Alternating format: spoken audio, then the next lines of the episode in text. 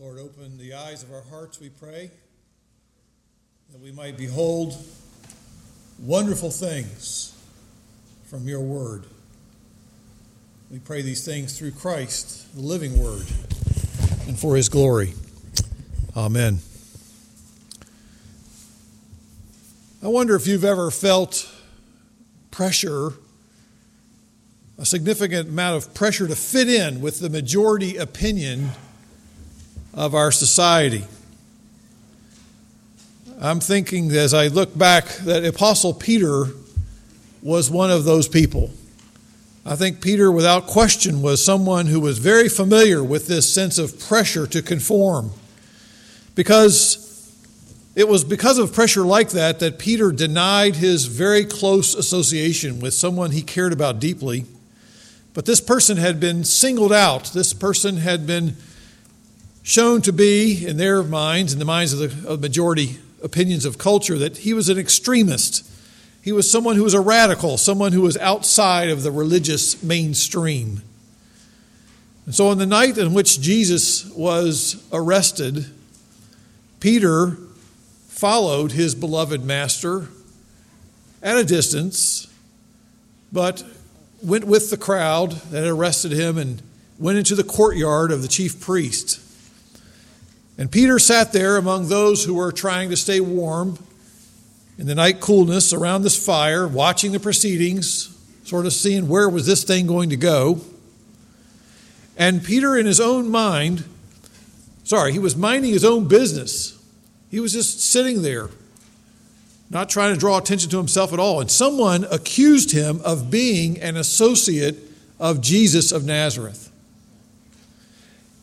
Not just once, but it happened again and again.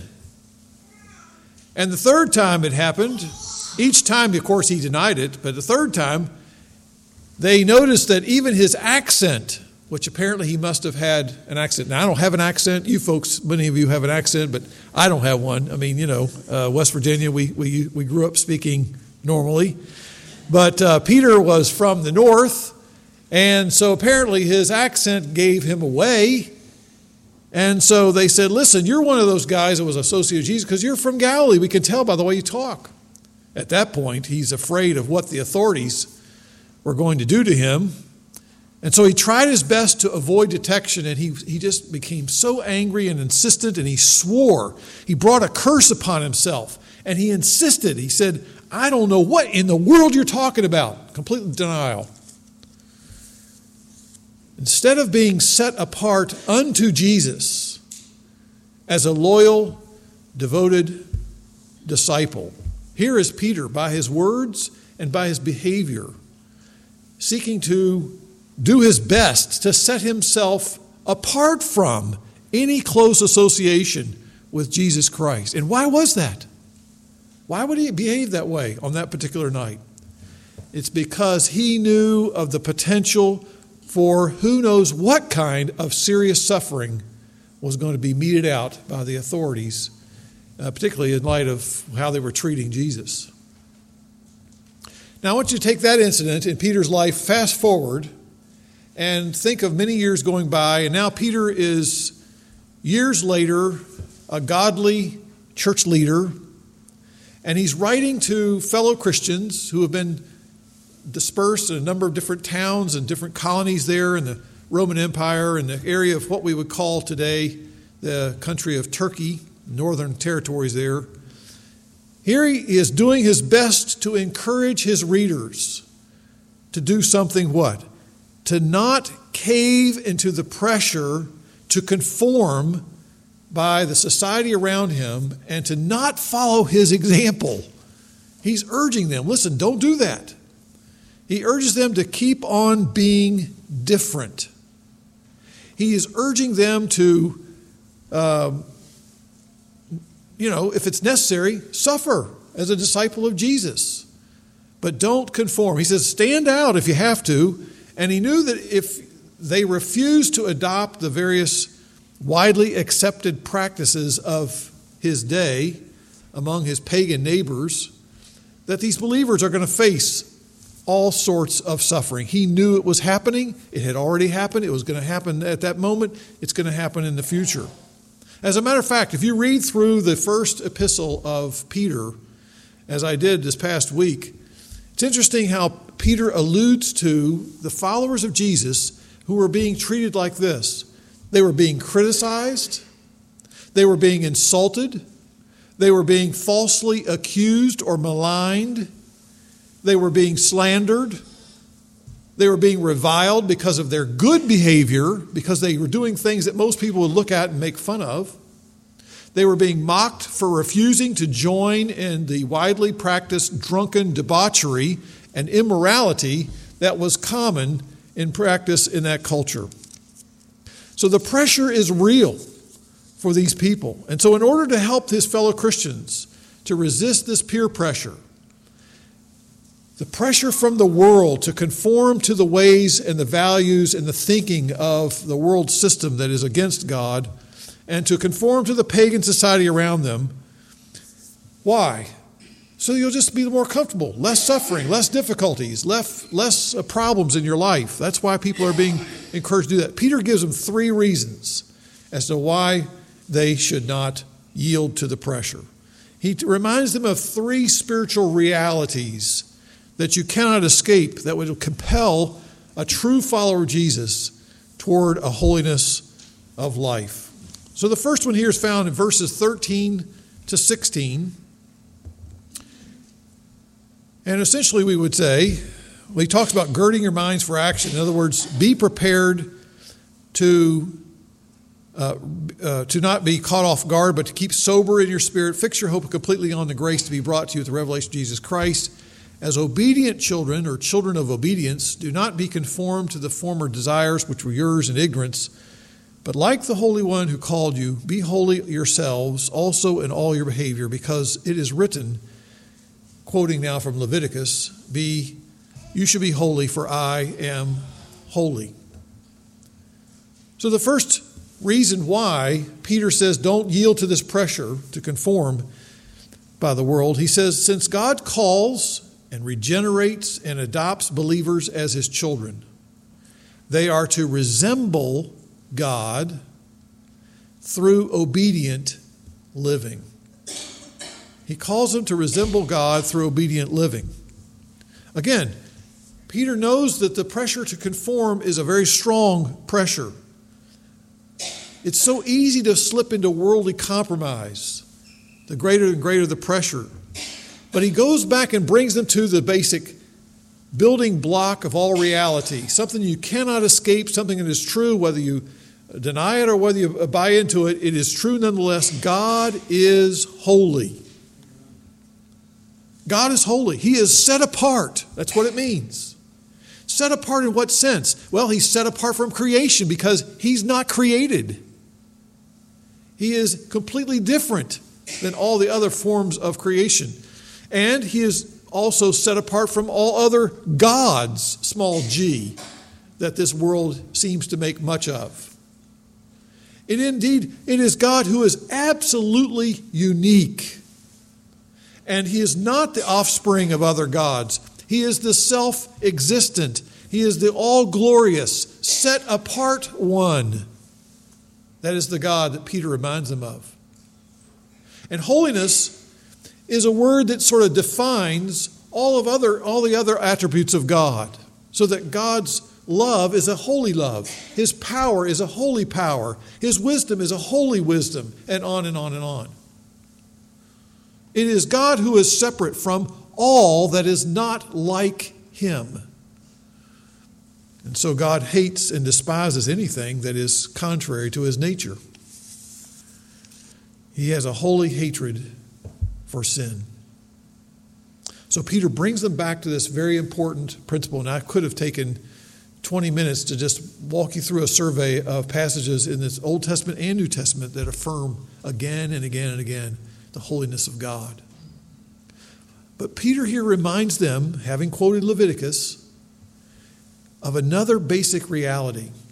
Not only is God holy, but everyone God graciously calls and God regenerates, brings them, makes them alive. They're born again.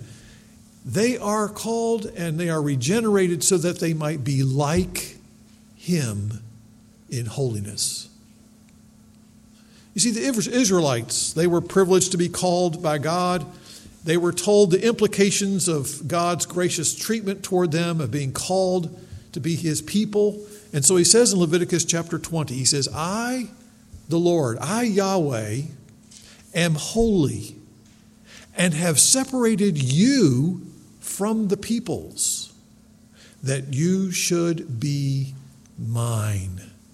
You belong to me. Therefore, you're not to take part in loyalty to all of the other loyalties of the world. God similarly calls to himself the church. If you look at the word church in the New Testament, ecclesia, it means to call out. The called out ones is literally what the word means there. It's made up of Jew and Gentile, and they are the ones who are called out by God unto himself, separated and called out by God. Christians are called out so that we might accomplish the purposes of our God. Now, let me just be very clear here. There's two different kinds of holiness we can talk about uh, in, from a theological standpoint. There is the holiness of what we call positional holiness. Positional holiness refers to that which God grants us the status of being holy and set apart unto Himself. It's a one time, one moment action of God in which we are declared to be holy by God when we come into faith, when we are regenerated. And therefore, at that moment, God gives us Jesus' righteousness and He makes us holy and blameless before Him. That's positional holiness. It's no surprise to see that Peter, here in this passage, and if you look back through chapter 1, notice that he alludes very clearly to God taking this action in the life of the believers there. He says in verse 3 of chapter 1 God caused you to be born again. Verse 15, the Lord called you. He called you, and you are children. Verse 14, verse 17, we call him Father, therefore. He's just going back over these very essential reminders of their positional holiness before God. And since God has caused us to be born again, we are his adopted children, and since he is holy, it's only reasonable that we should resemble him as our Holy Father. That is, we're being set apart by God for his purposes, his patterns, his priorities. True children of God who have been made alive in Christ by the Holy Spirit are to reflect the likeness of their adoptive Holy Father in all the areas of their life. And that's when we call now this challenge of taking us in our positional holiness and working that out into the day to day life, which we would call personal holiness. So it's positional holiness is what God does, and we're declared to be that way at one time moment in our life. And then there's the process of personal holiness that's worked out over a period of our lifetime. Now, of course, Peter, again quoting Leviticus, makes the point You be holy, God said, because I am holy. But we know that's also true in the New Testament as he speaks of what is the will of God for his people. 1 Thessalonians chapter 4 verse 3. This is the will of God, even your sanctification. That's a fancy word that means even your being holy, personal holiness. Ephesians chapter 1 verse 4. God chose us in Christ before the foundation of the world that we should be what? Holy and blameless before him. So it's no question that's God's will for us. It's not a suggestion that God is saying, you know, it's a good idea if, you know, you as my child, I would suggest that you might want to be holy. No, God doesn't say it that way. He says his expectation for each of his children is what? This is my will for you, that you be holy like I am. Now, notice the phrase there in verse 14 children of obedience children of obedience. I think Peter is very clever in how he coins that phrase because he's saying obedience is your parent and you're the children of obedience. In other words, it is expected that you're going to be like your parent and resemble God morally You're going to resemble God spiritually if you truly are born again. To be set apart unto God as dearly loved adopted children means that we are to be characterized by obedience to our Holy Father. Before conversion, before regeneration, our lives are characterized by obviously, we do whatever we feel like doing. We do what we desire to do. We lived lives that are basically feeling oriented lives. This is before you're a Christian. You just do whatever feels good, right? But after we're saved, after God adopts us into his family, we are to begin a process by which we are learning to obey God, even when we don't feel like it. I think this is one of the things that came to my mind as I was thinking about this process of being like God and choosing that, even when we don't feel like it. I thought about the metaphor of Jesus saying, I want you to come and follow me and wear the yoke, wear my yoke upon you, and learn of me, he says, for I am meek and gentle in heart. Why are we going to wear a yoke? Why does, it, why does an oxen wear a yoke? So that that beast of burden that oxen can be directed into doing and being working together side by side with another oxen, led by that farmer into doing and accomplishing something good in that field. And so I think Jesus is saying, is saying, listen, I want you to follow and stay in line with my directions. I want you to learn of me. I want you to know what I lo- love. I want you to know what I hate. I want you to know what I'm passionate about. I, know, I want you to know what I would avoid and the things I do avoid, I want you to take up your cross daily, die to self, and follow me. You say, well, how are we going to do that? What does that mean, day to day life? I'm convinced the key here is that we must renew our minds. Our minds are absolutely essential in seeing this thing work out in personal holiness. Because God has given us and revealed to us His will. He's revealed to us His instructions. He has revealed to us what it is that is obviously what He desires His children to do or not do. It's all recorded in the Word. And yet, every day we are constantly bombarded by commercials, by different messages in the lyrics of songs. We're bombarded by all sorts of entertainment by ways of movies and all sorts of um, programming that has now been developed, all just endless amounts of, of uh, choices that are available to us in YouTube and on, online. It's just everywhere. And in this, we're constantly being given messages. We're, being, we're having various things depicted for us that years ago would have caused our relatives to shudder with embarrassment with dismay, with shock, and yet it has become normalized to be exposed to a greater and greater extent of violence, greater and greater extent of immorality, greater and greater extent of profanity. It just continually just ups it one more level. And so we, after a while, we're not even shocked by it. I, I, would tell you, I think that more and more we have become so in some ways immunized, or we, we've become accustomed to having things that are offensive no longer offend us. And so we tend to have our standards lowered and lowered and lowered with every generation.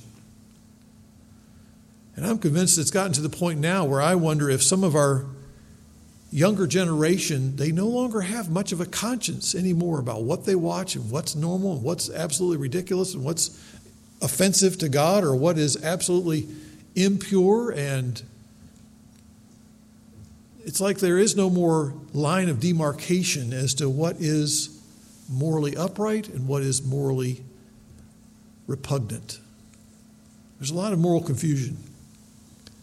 And the more we become mesmerized by various forms of entertainment, video particularly, as Neil Postman pointed out in his book, Amusing Ourselves to Death, the more we become enamored with these things, it shortens the attention span so that we have no ability or interest to quietly read and reflect on the Word of God. We have just a, an attention span that lasts about five seconds. Otherwise, I'm on to something else.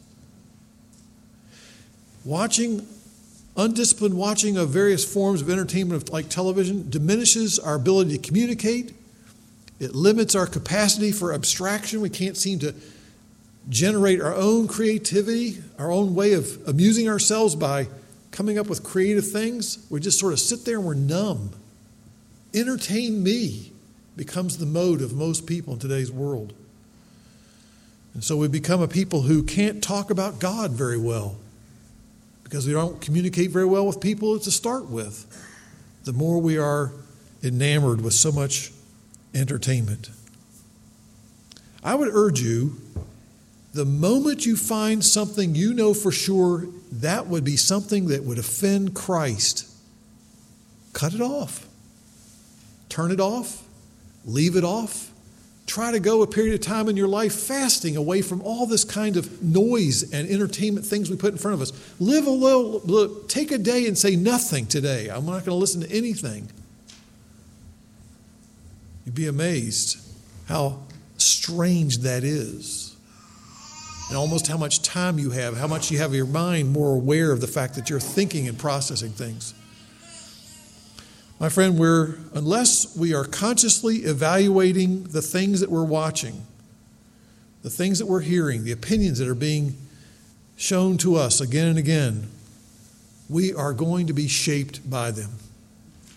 We're going to become accustomed to things that we hear and see done in the movies.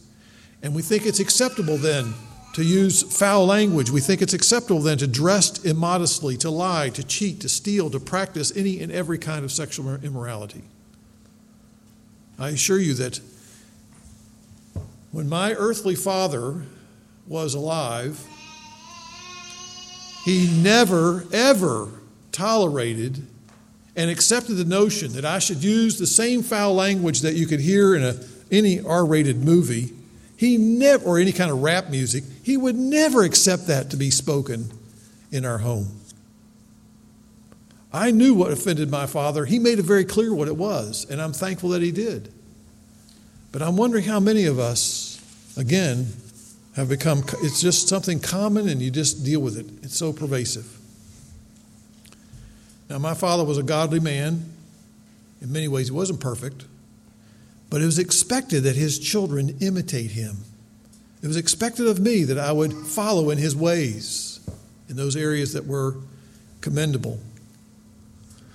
And let me say to you, you will never increase the level of true resemblance of God as your Father until your mind, until your thinking are governed and guided by the Word of God. Romans 12, 1 and 2, you can't escape it. We must continually renew our thinking. That's true for the first century believers who were feeling the pressure. It's true for 21st believers who feel the pressure of our world, our secular world, who squeezes God out of the equation and tries to push us into this mold of worldliness. And I'm convinced that one of the ways he does it so effectively, the, the, the God of this world, is through technology, through our entertainment and through the various means in which our minds are hearing message after message after message. Second point I want to make here, based on verses 18 to 21, is that Peter points out the role of Christ and that Christ ransomed believers at great cost. And so, we've, since that happened, we've been set free from our sinful past. We ought to be internally motivated to pursue those things that are pleasing to the one who delivered us. So, you notice there in verses 18 and following, he says, Don't you know that you're redeemed with not with perishable things like money that's been coined from the feudal life, way of life you inherited, but with the precious blood as of a lamb unblemished and spotless, the blood of Christ. The first reason that we're to live holy, separated lives to God is for family resemblance. The second reason is because Christ paid a costly ransom. to set his people free. Free from captivity, free from being in bondage to sin and evil and wickedness. And so he goes back and again reminds them there's a, a long, eternal, wise plan of God send his one and only Son to liberate his chosen ones who were in bondage, who were in debt. And Peter reminds the, uh, his audience that listen, Christ paid to set you free, to liberate you, not with millions and millions of dollars, but he paid it as the God man who himself became the perfect substitute sacrifice for you. Jesus, the Lamb of God, the Holy Son of God, he's the one who was laid on the altar. He gave his life a sacrifice unto God for us. Why? That we might be set free from the life that we tend to live now on our own. That we might be set free to be what?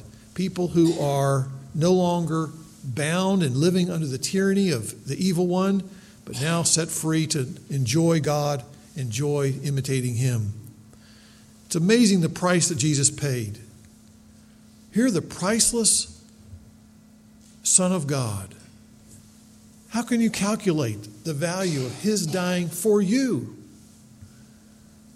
Here, He endures the wrath of God that we deserve so that we might be free of all condemnation. So here's a question If Jesus' costly death was for my sake, if his costly death was for your sake, doesn't it make sense to assume that it is a big deal if you live an unholy life in light of that? I came across a quote by J.C. Ryle, who was a very gifted and godly man, pastor who lived in the uh, late 1800s. And he wrote this He said, Surely that man must be an unhealthy state of soul who can think of all that Jesus suffered and yet cling to those sins for which that suffering was undergone. It was sin that wove the crown of thorns. It was sin that pierced the Lord's hands and feet and side. It was sin that brought him to Gethsemane and Calvary, to the cross and to the grave. Cold must be our hearts if we do not hate sin and labor to get rid of it. Unquote. So true. Paul put it this way 2 Corinthians chapter 5 verse 15. Paul shows the logic of Jesus' redemption. He says, Jesus died for all, that they who live should no longer live for themselves, but for him who died and rose again on their behalf. Now, notice how Peter applies this principle of Christ's work in paying this redemption. Verse 18. He emphasizes the fact that Jesus, in shedding his precious blood to liberate us from our shameful past and from any and all formative sinful influences. See, some people assume that they are unable to somehow adopt more holy habits of life because their home where they were growing up, the kind of family dynamic that they were exposed to, the kind of influences and associations they had in school, in their neighborhood, among their relatives, is that these things have had a shaping and influential part of their life, and therefore I just can't seem to escape these things. Paul, Peter calls it empty patterns of life, vain, worthless patterns of life. Things like drunkenness, gluttony, fighting, cursing. What Peter's saying here is listen, if you understand what Christ did for you, these patterns of life can be changed. And that's why, letter B in your outline radical change is possible. Why? Because Jesus shed his precious blood for your sake to set you free. Therefore, you can adopt a new pattern of life. You can learn new holy habits. You don't have to be enslaved to the ways in which you learned in childhood or during your youth or during those wild college years, which you were on campus and it was just one hedonistic party after another. You don't have to imitate those people who are around you and influencing you in those days. What he says here is that you can be changed. Again, because of this passage, I've thought a lot about my father this week, and I recalled an interview that I had with my father when he was probably in the last five years of his life. I sat down and just asked him a ton of questions. Tell me about this, all the beginning of his growing up years. And uh, took some notes and uh, eventually put it together into some sort of uh, little folder that I gave to each of my siblings. But one of the things I learned about my father was that I asked him, Tell me about your father, my grandfather, and how you related to him growing up. And he said the saddest things. He said, Well, my father, I don't ever recall once that he ever told me that he loved me. He says, As a matter of fact, I don't recall my father ever playing with me. We never played ball together. We never did anything that seemed to be amusing or fun. Uh, that was just directed toward me. My father was uh, his only son, and then he had a sister, so just two kids. And I thought back and thought to myself, that is remarkable because my father endlessly told me that he loved me, and he spent much time with me and my brothers playing ball, doing things together, teaching us how to play sports, taking us uh, to go target shooting, and all kinds of just appropriate ways to spend time with father and son. And I thought to myself, Here's an example of man who, because of his faith in Christ, had learned to do things that he had never been taught by example at home. Now, listen to me say this and listen clearly. You are not forever controlled by what other people did to you, or said about you, or forced upon you or made you do when you were younger. The gospel says you are no longer in Christ, you are no longer enslaved in shame and in any kind of empty pattern of life. In Christ, you are set free to stop living for yourself and to have the freedom now to live in a new way, to live for the one who loved you and gave himself for you. And because Jesus paid the ransom on the cross, your ransom, you are liberated. You're set free. You don't have to be bound by those things. You don't have to live up to other people's expectations. You don't have to be bound to all of the, the constraints that were put upon you when you were younger. You can now live apart, set apart for God. Now you can live out in that freedom and enjoy God and know that He is enjoying you. Hallelujah, my friend. Hallelujah. Peter's saying you don't have to give into that pressure. And thirdly, based on verse 17, I had to wrestle with this one quite a bit until I tried to think I think I figured it out. But um, the principle here is verse 17, and if you address as Father the one who impartially judges according to each man's work, conduct yourselves in fear during the time of your stay upon the earth. Here's what I draw, drew from that. Since God is both a loving Father and a holy, impartial judge, believers will be held to account as to how they represent Him as in their behavior as citizens of heaven with reverent fear. Reverent fear. Peter's concerned this, this verse 17, he's trying to aim at the issue of the, a distorted view of God has a very bad effect upon a follower of Christ. The view of God must have a, a, a kind of a big impact. And so I just go back to remind you of what Jesus taught about what it's like when sometimes we think, well, God's not around, so therefore, what difference does it make? And let's just sort of do what we want to do. So Jesus tells a story in Matthew, in Mark 13 13th chapter of Mark, verse 33, he says, Listen, take heed, keep on the alert, for you do not know when the appointed time is. It's like a man away on a journey who, upon leaving his house and putting his slaves in charge, assigning each one his task, also commanded the doorkeeper of his estate to stay on the alert. Therefore, be on the alert, for you do not know when your master of the house is coming, whether in the evening or midnight or at cock crowing or in the morning. Those are the different, um, there's four different times during the night, and that's the way they sort of kept track of them at 9, 12, 3, and 6. And lest he come suddenly and find you asleep. And what I say to you, I say to all be on the alert.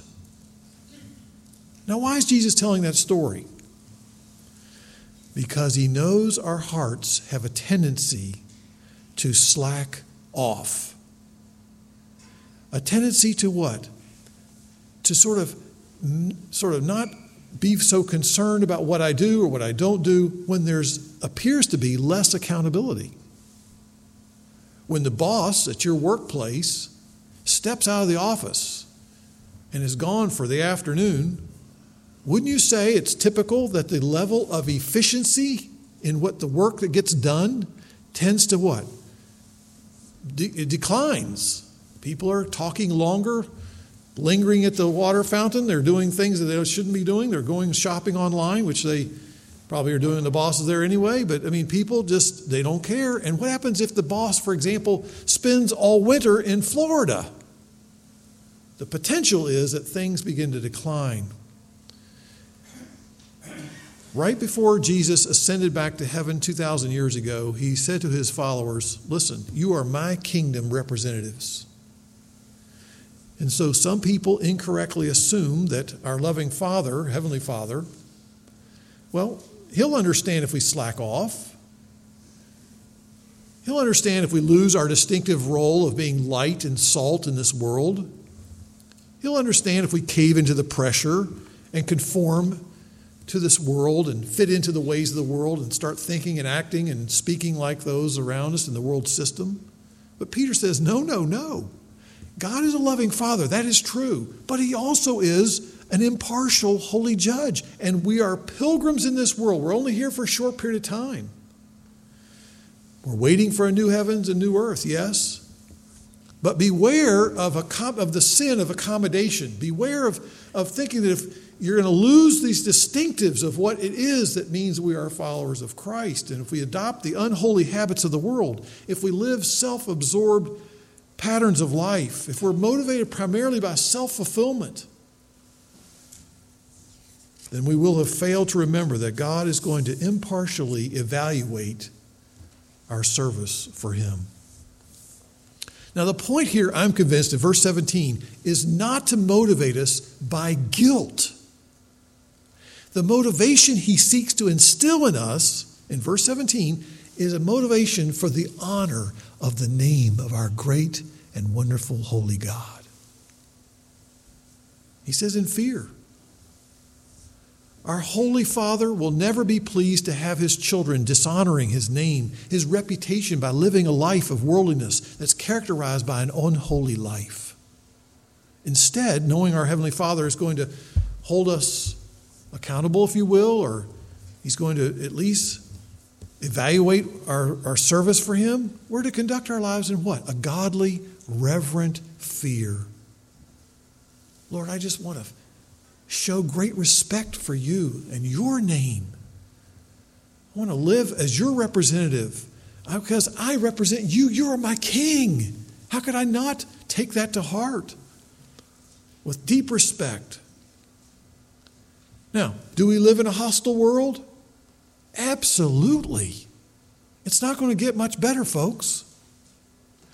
And yes, we were going to be ridiculed. Yes, we're going to face further hostility. We're going to suffer more and more as followers of Jesus Christ. But my friend, don't expect Jesus to think it's nothing and to somehow dismiss it if we completely forsake his ways and become unholy in our personal holiness. He calls us to carry on our pilgrimage in holy fear. Why? Because he is our all glorious, wonderful King who's coming someday, at a time we do not know, but we're to be like him because he's made us his own. Let's pray.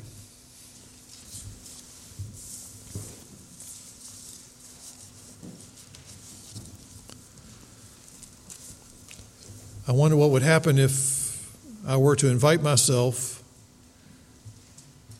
to your home today. So let's walk through all of your house. Let's just see what it looks like. And I would imagine some of us would say, Oh my, I'd rather you not see that particular room or that particular closet or that particular area of my house. In some ways, many of us are not prepared for guests to see all of the different components of our living spaces. I wonder if some of us this morning are, have areas of our lives that we've been hiding, we've been tolerating, we've been normalizing them and accommodating the world. So, is the Lord calling you today to say, Listen, I want to call you out of an empty way of living, and I want to call you to embrace the Savior who gave himself for you, who himself took on himself all of our sin, all of our punishment, all of our condemnation, and freely gives you the righteousness of Christ on the basis of faith, just merely trusting him. Today is a day which the gift of becoming a child of God could become your reality ushering you into all sorts of change in your life. You say, "Well, I've most people don't know what goes on in my life. I've got I've done well in hiding all those things. I have a pretty good self uh, image for other people to look at what my life is like." But they don't really know what goes on in my imagination. They don't know what goes on when I'm in front of a computer or a screen. They don't know what I'm feeding my soul on, things that are of this world. My prayer today is that the Lord will draw us into a holy reverence for Him, a childlike love that desires to be like Him, and a heart that's grateful for the freedom to be new people and to break from our past and to see a new way of living unfold. Lord, I pray today that you would, by your Holy Spirit, lead us into greater holiness of life. I pray that you would help us to let go of things that we need to let go of and help us to pursue the things that we know full well please you. And Lord, I pray that if nothing else, we would very deliberately and earnestly carve out time to listen to your word, to read your word, to meditate upon the word, that we might hear you speak to us through your word, and that we might understand more why we should hold you with such reverent fear and deep appreciation and love. We pray these things through Christ our Lord. Amen.